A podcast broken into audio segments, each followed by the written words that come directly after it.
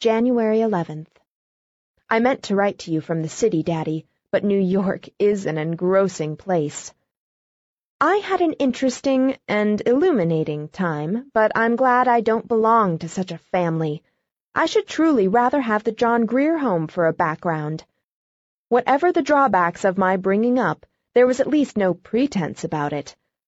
I know now what people mean when they say they are weighed down by things.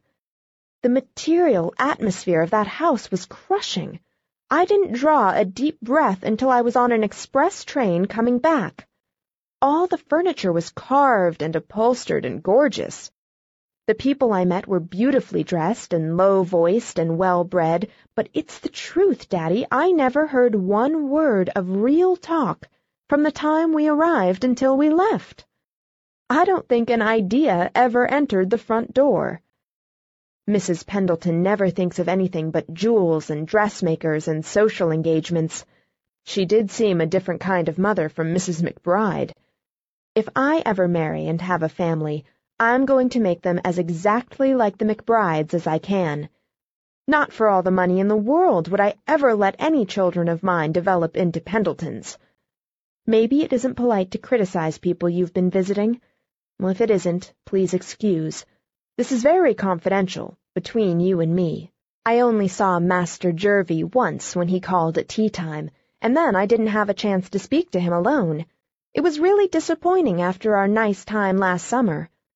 I don't think he cares much for his relatives, and I am sure they don't care much for him. Julia's mother says he's unbalanced. He's a socialist, except, thank heaven, he doesn't let his hair grow and wear red ties. She can't imagine where he picked up his queer ideas. The family have been Church of England for generations. He throws away his money on every sort of crazy reform instead of spending it on such sensible things as yachts and automobiles and polo ponies. He does buy candy with it, though. He sent Julia and me each a box for Christmas. You know, I think I'll be a socialist, too. You wouldn't mind, would you, Daddy? They're quite different from anarchists. They don't believe in blowing people up. Probably I am one by rights. I belong to the proletariat. I haven't determined yet just which kind I am going to be. I will look into the subject over Sunday and declare my principles in my next. I've seen loads of theaters and hotels and beautiful houses. My mind is a confused jumble of onyx and gilding and mosaic floors and palms. I'm still pretty breathless, but I am glad to get back to college and my books. I believe that I really am a student. This atmosphere of academic calm I find more bracing than New York. College is a very satisfying sort of life.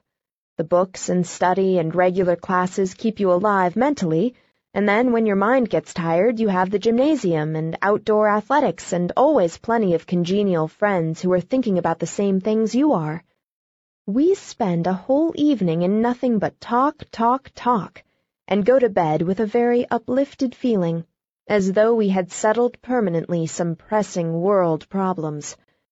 And filling in every crevice, there is always such a lot of nonsense, just silly jokes about the little things that come up, but very satisfying. We do appreciate our own witticisms. It isn't the great big pleasures that count the most. It's making a great deal out of the little ones. I've discovered the true secret of happiness, Daddy and that is to live in the now. Not to be forever regretting the past or anticipating the future, but to get the most that you can out of this very instant. It's like farming. You can have extensive farming and intensive farming. Well, I am going to have intensive living after this. I'm going to enjoy every second, and I'm going to know I'm enjoying it while I'm enjoying it. Most people don't live. They just race. They are trying to reach some goal far away on the horizon, and in the heat of the going, they get so breathless and panting that they lose all sight of the beautiful, tranquil country they are passing through. And then the first thing they know, they are old and worn out, and it doesn't make any difference whether they've reached the goal or not. I've decided to sit down by the way and pile up a lot of little happinesses, even if I never become a great author. Did you ever know such a philosopheress as I am developing into? Yours ever, Judy. P.S. It's raining cats and dogs tonight. Two puppies and a kitten have just landed on the windowsill.